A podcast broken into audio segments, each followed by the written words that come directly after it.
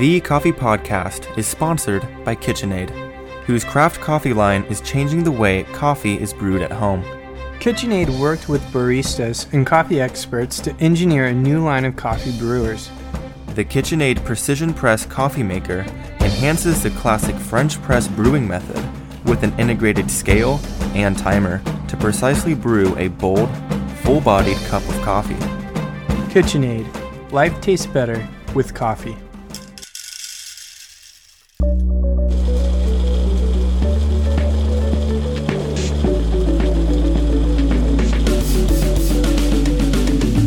You're listening to The Coffee Podcast, where our focus is people and our language is coffee. I'm Weston Peterson, And I'm Jesse Hartman. West brings the quality. and Jesse brings the cafe. Today's coffee talk real talk.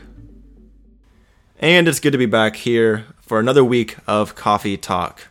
And uh, d- you'll notice it's a little different this episode if it's not your first rodeo with us. Uh, we are excited to be featuring some of KitchenAid's homebrew equipment that they've recently uh, released, and uh, we will provide a link to that equipment. Uh, Wes, how about you talk a little bit about uh, what we brewed with today? That's right. Uh, we were actually brewing this Kenya AA on KitchenAid's Precision Press. Now this thing's got an integrated scale and timer, and let me tell you, it looks good in Chrome.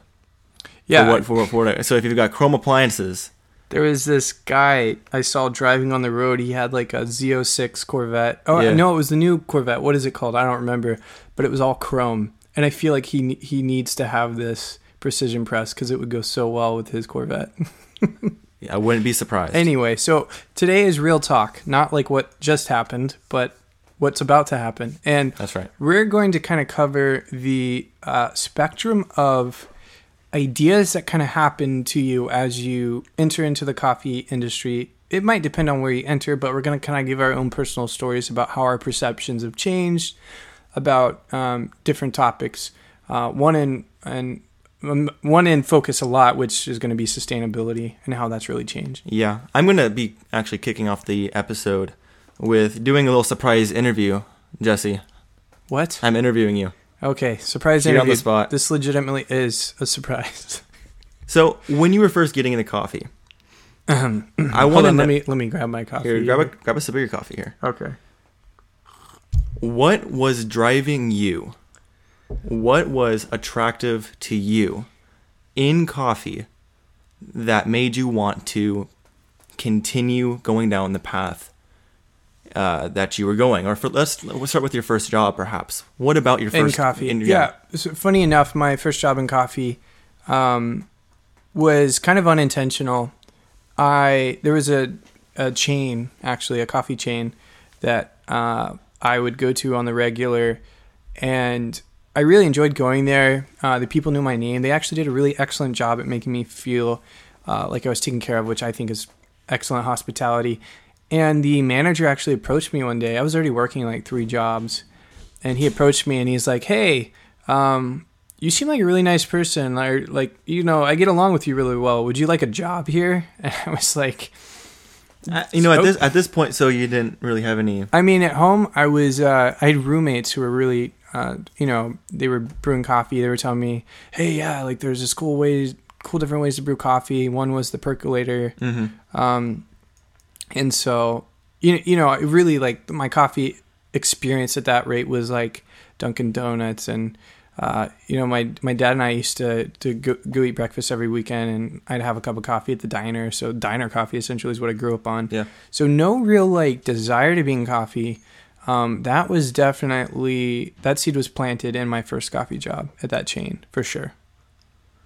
I just want to ask, um, when you first started this coffee job, what were some of the difficulties that you faced, and what were some of the the joys and the victories that you also faced? So for me, again, it wasn't very coffee folk. It's weird to say this because of where I am now, but when I first got into coffee, it was just kind of like, hey, this is a job. I want to do a good, I want to do well at this job, and uh, the chain I worked at was pretty good about getting you excited about the coffee. Um, they had cards and all and things like that to say, "Hey, this coffee's from Ethiopia." There was not there was no like transparency to the farm level, but it was just like, "Hey, this coffee's from here, and you should take notes of what you taste." And it was very, it was semi robotic at the time. I wouldn't have noticed, but I noticed now, like, yeah, you know, my manager was kind of doing his job really well and just saying what was on the tasting note cards. You know what I mean? And so, uh, don't get me wrong, he was an excellent manager. Um, but my mind was not focused towards coffee. It was a lot more about like guest interactions and how fast can I make things and how fast can I take people's orders and how fast, how fast, how fast, how fast. Not thinking anything about sustainability, not thinking anything about really quality. Yeah. Um, just thinking about, hey, I want to meet somebody's desire to drink a cup right now as fast as possible. And we were very good at that. Now, when did you start to notice your mindset uh, shifting more towards uh, let's just say the quality of cup. When did you start to realize, oh, there's something else out there? So, funny enough, my story is kind of um, weird because one of my roommates, I had many roommates, uh, that's its own story, but one of my many roommates was like, hey, you have to try this shop in town. The coffee is really amazing. And to, the, to this day, it's kind of been one of my favorite shops. Um, and so I went in uh, to the coffee shop uh, with one of my other roommates, and it was our first time into this environment. It was specialty coffee, actually. I was still working at that chain, um, and so this was kind of like you know I'm, I'm kind of like crossing grounds here, and so uh, you know I ended up going in and we ordered cups of coffee. We sat down together. We were kind of like, oh wow, I've not seen coffee made this way before, and it took a sip, and whatever it was, probably something very citrusy and light. Hated it. Is that right? Yeah, I hated my first cup of specialty coffee. Wow. Granted, you know, maybe the guy who made it messed up. Maybe, like, I don't know, but what was I supposed to expect? Like, I knew what coffee was to me before that. Um, in fact, I can tell you exactly what I used to drink. It was a like a, a small, maybe like an eight ounce, which is funny because I like I still like that concentrated kind of thing. It was like an eight ounce espresso beverage with milk and raw sugar. Like that's what I liked. Yeah. Um, and so, funny enough, maybe this is too much information, but I actually did a diet that forced a lot of sugar out of my diet. And I noticed my palate was a lot more refined after like 30 plus days. And I went back to that coffee shop just to like whatever, just to try it again. The um, specialty coffee shop? Yeah, the special I'm sorry, yeah, the specialty coffee shop. And uh, they had an El Salvadorian coffee uh, that I got, I think, in an Americano actually. And uh, I remember I, I got into my Jeep, I put the cup down in my cup holder, and the aromatics were incredible, like so fruity and amazing. And it was right after that when I tasted the coffee and it matched exactly how it smelled. It was like one of those like very unique experiences with coffee. Um, it doesn't happen very often where coffee yeah. really smells like it like fulfills its uh, uh, kind of destiny based on how it smells. Fills its own shoes. Yeah, and I actually I had to take my Jeep to the shop that day. There were thunderstorms. Um, yeah, thunderstorms, and I walked um, to that coffee shop again that evening just so I could have that cup of coffee again. True story. Um, so this is this was the, the the point in your life when you realized coffee can be better than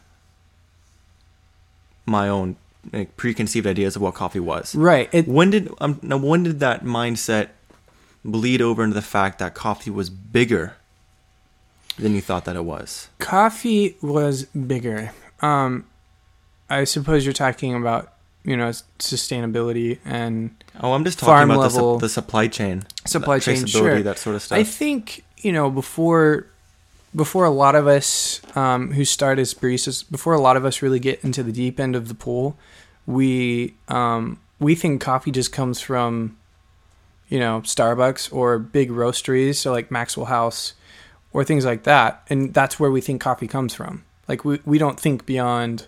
Oh, where does it come from before that? Now, Starbucks is actually really good about communicating, hey, this is from a farm, and there's farmers. And when you walk into a Starbucks, a lot of the time there's like murals on the wall. Yeah and uh, and uh, you know people's hands are in um, a basket of, of, very ripe cherries, and like the images are very uh, enticing. Um, but I honestly, when I was working at the chain, I don't feel like that picture was drawn out at all. It wasn't until I really got into tasting different regions that I realized, oh, this coffee is from, for example, El Salvador. So that means there's there's a farm out there that like makes this amazing coffee. And then I start, you know, you kind of piece it together after a while. Once you start trying all the coffees and you realize how expansive the coffee industry is, just in regions, just in like where you can get it from. Yeah. Then you start to go, wait, there's processes. Like, what do you mean it's natural? Yeah. Then you start then- asking the questions. Yeah, yeah. Lucky for me, I never got caught in what I think can be a trap for some people, which is organic. Mm-hmm. Um, I'm not saying that's it's a total trap, but I think it it can stop you in your tracks if you're not careful. It can be one of those things where it's like, oh yeah, organic's the only good thing, therefore that's all I'll drink, and then you stop yourself from trying a lot of really amazing coffees. Right. Um, but um, I was lucky enough to to hit the natural boat, you know, with the Ethiopian, like a lot of people, and my mind was blown. But to this day, natural Ethiopians are not my favorite. You know, you know, tastes But- change. Yeah. But being able to know, hey, there's a process, which means people are doing this differently, which means people are involved, and highlight, highlight, highlight, people are involved, people are involved. That's when my brain started ticking in those ways. I became really obsessed with not only just learning more, but educating others about what I was learning. Uh, and like I was so obsessed with making great coffee. Um, and, and it was like kind of like a bug. Like once you catch it, and you've caught that bug, Oh yeah. like once you catch that bug, like you want to make great coffee for everybody. It be, it immediately. What's interesting about coffee is that once you have the skills to make it a great cup of it, you uh, want to share it with other people. Like you want to start making coffee for other people, and I think that's really unique to coffee itself. Uh, that's great. What would you consider to be uh, an invaluable resource for people who want to expand their knowledge of coffee processing, for one, uh, perhaps uh, coffee brewing, another? Yeah, Is there some sort of resource? Is there some sort of uh, yeah resource that helped you along your journey? Yeah, I'm gonna I'm gonna cover a few resources. Um, one is an obvious one. It can be your great enemy or your great friend, and that's true almost with anything in life. Is the internet. Um, use the internet and research what you can on the internet, but you also have to be careful. So, um, I can we can link below some some good resources for hey like hey go read this. This is good stuff. Um, there's also forums you can get tied up in where people are just arguing back and forth about nonsense, and that's true about anything on the internet. So, um, a really great resource for me as well, or something that really got me into the barista side, was the Barista Handbook, um, which was a very popular uh, book around the time that that I uh, was really into being a barista. Uh, I can also link to that below. It basically the moment if you're a science freak, the moment you start to realize there's a lot of science going on, it it's going to become a problem for you in a good Yeah. way. Um, and so uh, there's plenty of resources for a lot of shops. Uh, roasters will offer educational material because they want you to be making their coffee in the best way possible, so that the guest tastes their coffee in the best way possible. Um, so I would say take advantage of the opportunities that your roasters might give you. Um, in roasters, I would encourage you to uh, be involved in those sorts of programs. Like be involved in your shops because if your shops are making bad coffee, that's its own conversation. But if your coffee's tasting good on your table, but then it's served to a guest and it doesn't taste very good, that doesn't do you any any good at all. So, um, but anyway, that's all to say. You know, these kinds of conversations even are are, are facilitating larger thought about hey, the industry is a lot bigger. Like I just mentioned, you know, baristas, roasters, yada yada. Sure. Well, that's great. I mean, I think we each have our own story and how we got into uh, coffee, what was attractive to us at the time. Um, and for me, what was attractive about coffee, I think, was the the science behind it, was the art behind it. Uh, when I first got into coffee, I was introduced by this Italian gentleman that walked into the store I was working at, and he pointed down on the floor, bottom shelf. There was this little Italian Bialetti uh, stovetop espresso maker. It's not even really an espresso. It's a percolator, is what it is. Yeah, yeah, that's the same thing I I was using. And I remember I took that thing home and immediately started to look up espresso based beverages. I started to learn how to make con pannas. I was making lattes, you know, um, affogatos. You know, I, I really kind of started to fall in love with this, what I would consider craft coffee. You know, it's like, oh, I can make something that I would get at Starbucks here in my own home, you know, the whipped cream sort of stuff. Which led me to uh, seek out my first barista position. It was at this small little uh, cafe and tucked away in this little uh, marketplace. Uh, and that's where I got really into latte art. And I think latte art really is what was kind of driving me for for a bit. That's what kind of fired my passion because uh, being able to hone in on a skill set, which mine, I guess, when I first started was this this latte art, creating rosettas and tulips and uh, trying to make the coffee look very appealing, was something that I was passionate about. Um, you know, but at the time, I wanted to learn everything about coffee one of the big resources for me was YouTube. Uh, Intelligentsia has very many videos of how to brew coffee with a site. I used to look up latte art videos all the time, and that's how I stumbled upon these barista training tutorials mm-hmm. where Intelligentsia was showing you how to brew with a siphon. If you've seen one of those things, they're like mad science house type gear. It looked like something from the Goosebumps. Yeah, and uh, and they're showing you how to make cappuccinos, and man, and that's that's when I saw, that's when I was introduced uh, into what I would consider to be the third wave of coffee. Looking at their cafe, there was glass over the entire countertop. Their espresso machines were all like wood paneled La Marzocco's. The way they cleaned the the steam wand and you know, their aprons and their towels and just everything about the way they crafted their espresso to the way they steamed their milk to the way they poured their cappuccino. It was eye opening. And I realized, wow, coffee is a craft. Right. Coffee is a a skill. It's a it's a specialty. Now, let me let me ask you some questions. I'm putting you on the spot. So, you didn't you didn't you know watch a youtube video about latte art go to sleep and wake up the next morning thinking is coffee sustainable no not at all so how did how did you how did you get to that point and yeah let's go there yeah i would say first once i started to hone in on my latte art skills and i kind of discovered this uh, third wave of coffee culture, I wanted to start trying to do it all.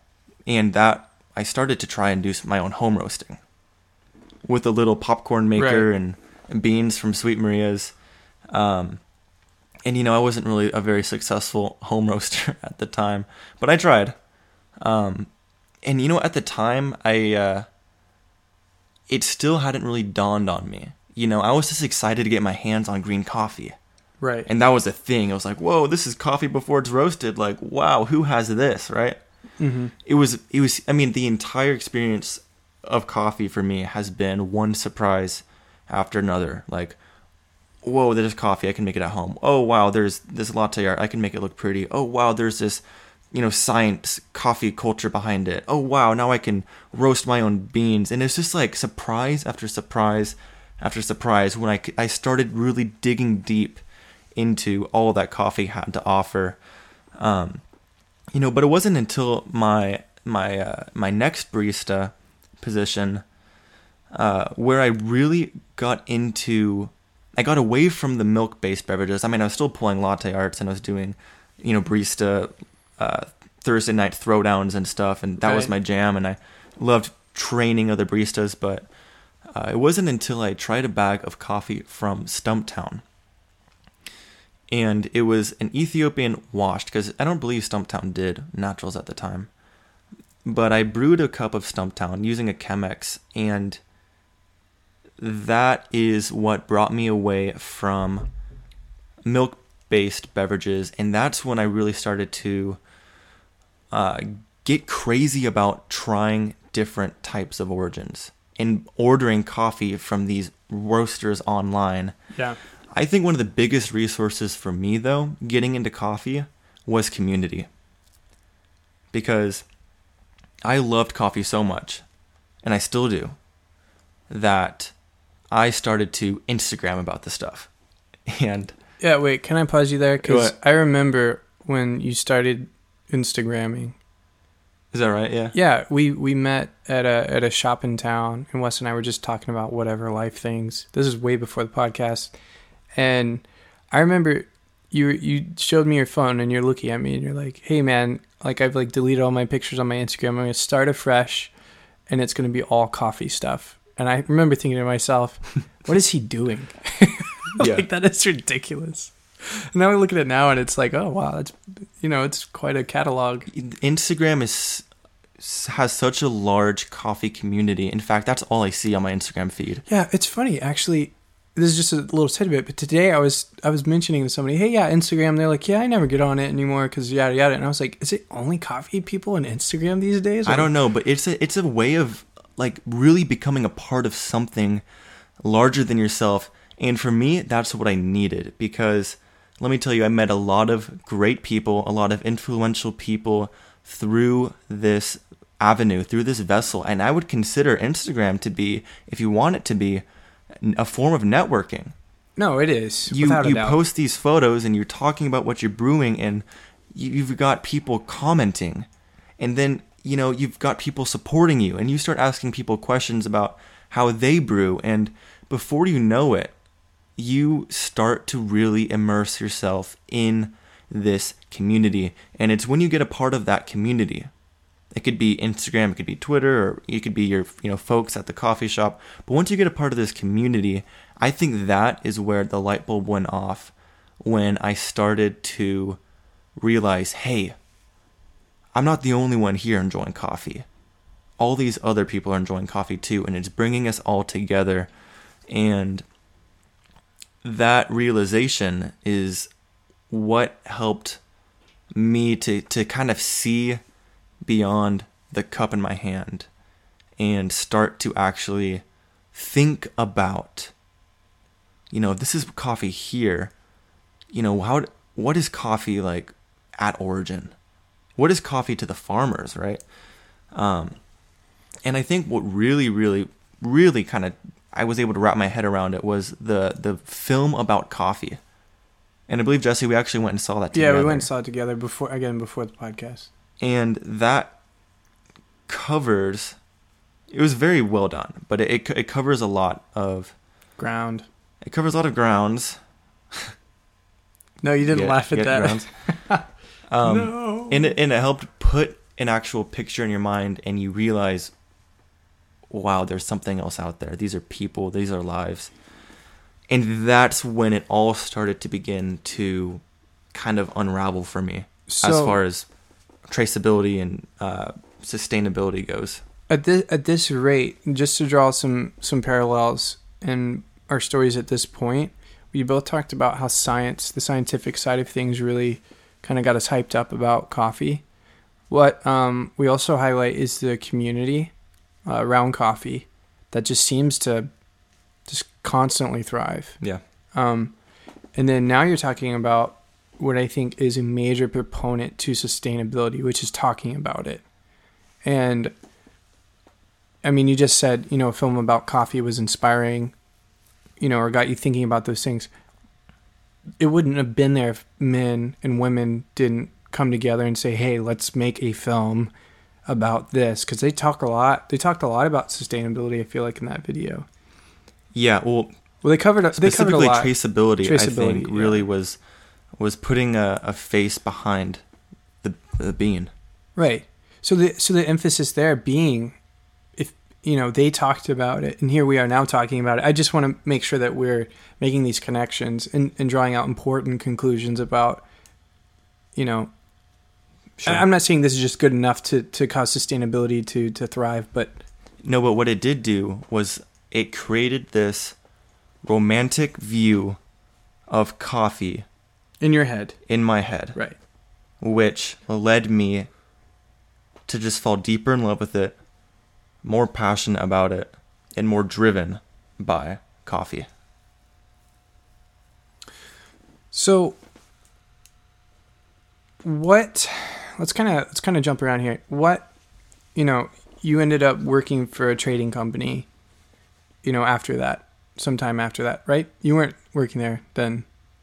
No, at the time I was still a barista. What major eye-opening moment have you had maybe uh, at the trading company and in in light of like hey where does coffee come from all that and what did it solidify in your head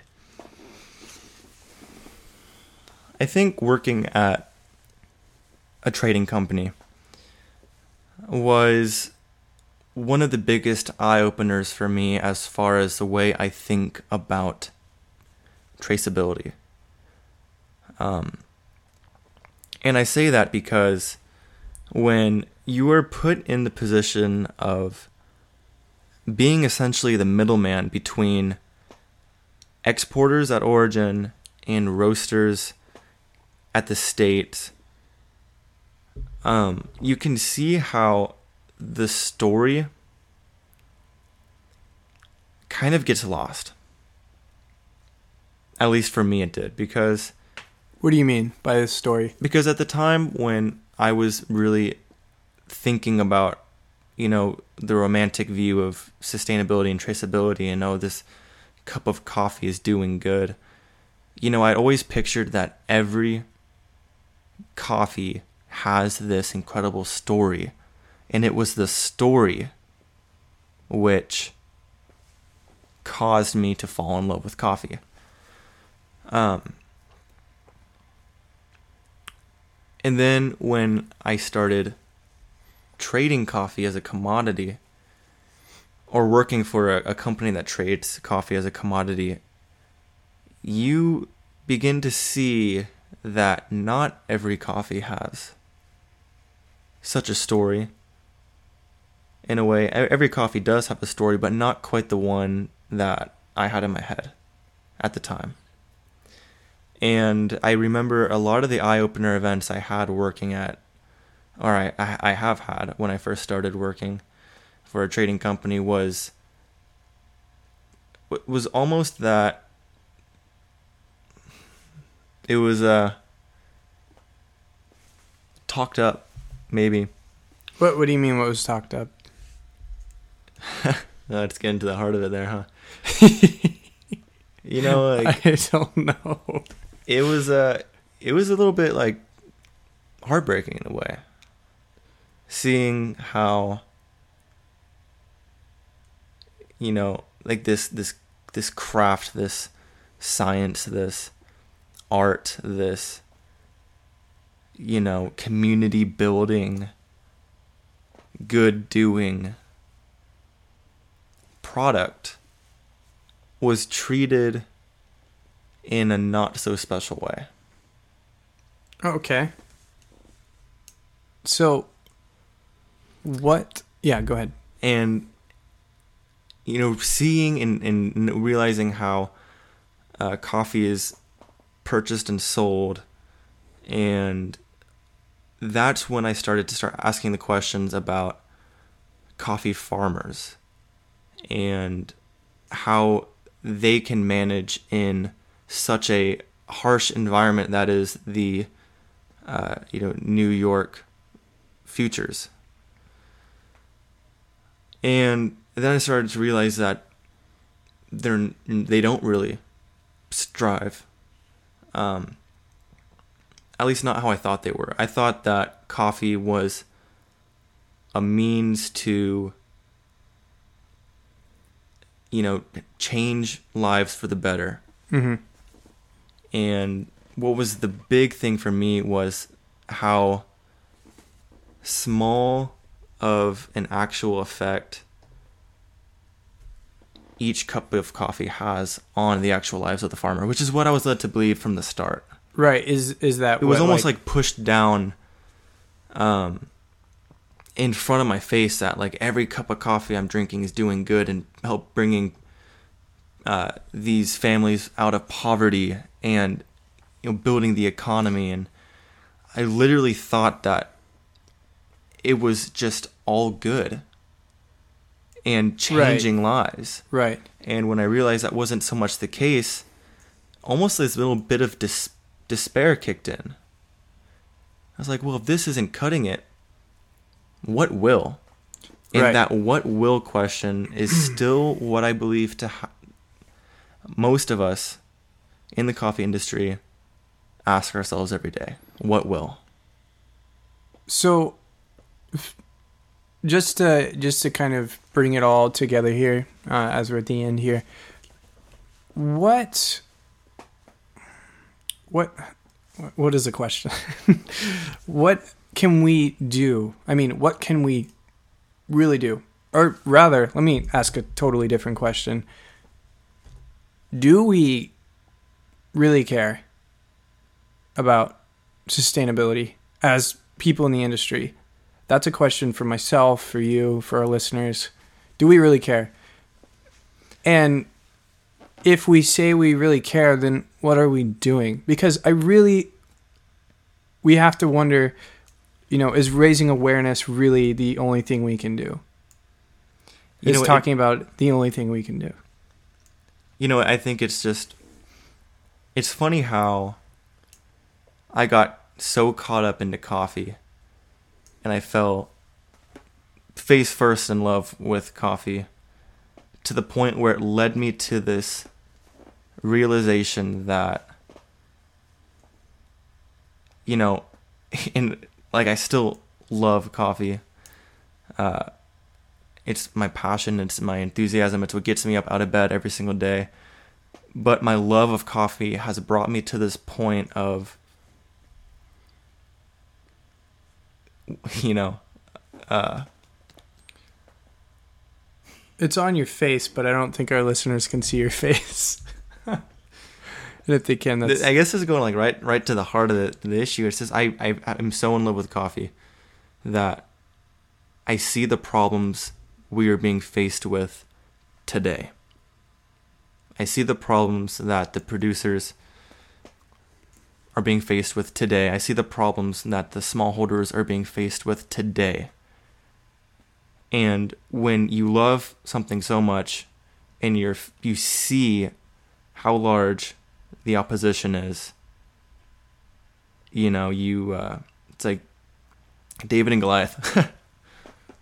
Well, I mean, when you, I think when you start to talk about things like coffee in the big picture, coffee and people from every part of the chain, it's not a when there's a problem in the chain, it's, it can not really be a small one. When you're dealing with a commodity as large as coffee and so many hands are involved, you know, it's going to seem like it is hovering or that it is massive what is what is terrifying more so than it being a, a, a hard problem to fix or a hard one to understand is that so many people just walk around thinking and it's not necessarily their fault but they walk around thinking hey i bought a cup of coffee hey, i'm helping the farm I look back at it now and I, I think I would call it the honeymoon phase. the honey the honeymoon phase of your coffee journey wow But it was so. You know? It Yeah. was. It was when coffee was at its most romantic. yeah i was going to say you used the word romantic It was romantic. And typically, this is life advice from Jesse Hartman here, but romanticism is it's never it's so dangerous yeah. because it, it it's also helpful. I think romanticism is can be helpful, but when when you are, you know, head over heels for anything in life, um, you need to check your brain and and say now, okay, this is this is wonderful. I'm enjoying this, but let's really get down to earth here, quite literally with coffee, and is it going to be around, or are farmers going to be able to um, make profits? Or like let's talk about the hard questions and not just get caught up in oh this is a beautiful rosetta. Thank you so much. Or oh here's a beautiful rosetta. I hope you really enjoy that rosetta. Like you know You know, but i now that I'm here, enjoy those days. You know, no totally yeah enjoy that. Enjoy those moments with coffee because you know those are those are the those are the moments that will entice you and, and bring you in and bring you a part of a community and uh, you know tug at those heartstrings at least for me absolutely absolutely um, but I, I also feel like there's a point at which once we know once we understand that um, that conversations like sustainability need to happen we're responsible to not ignore it. Especially after the relationship that you have with Right. with coffee. And- it becomes a something that's you know deep in your heart. Right. And on your mind. And coming full circle on something that we, we you know we say it almost on every podcast but you know our focus is people our language is coffee um, people are touching the coffee at every point in the chain and there are lives that are affected by decisions um, that you make Yeah. um, and their decisions way back at the farm affect you right um, and so considering all uh, of these things and the kind of world we live in now you know versus say like a 100 years ago Hmm. like we live in a in a world economy i mean where you know the way a farmer makes their coffee affects your cup. Now you can look at it like that like oh yeah okay cool i'll just buy a different coffee but it's much bigger than that right? Um anyway uh, this this conversation is way too big for one 30 minute episode. We're just getting down to the real talk here as getting down know, to the real talk. yeah. So, anyway, so we want to encourage you guys to let's continue these kinds of conversations on social media. We mentioned Instagram; it's a great outlet for that. Um, also, we have a website, uh, www.thecoffeepodcast.org. Uh, you know, hit us up on there. We have also a submission form if you want to us to talk about a topic. Feel free to reach out to us. Say, hey, I want to learn about this, and we'll do our best to get it on the on the podcast. absolutely and if you guys have a love story of regarding coffee Oh, i would yeah. love to, i would love to read it Yeah, actually, I need my- some. I need some encouragement. Is literally, I feel like I just had a broke up, a breakup. A, or broke up. we feel so broke up. All right. You're listening to the Coffee Podcast, where our focus is people and our language is coffee.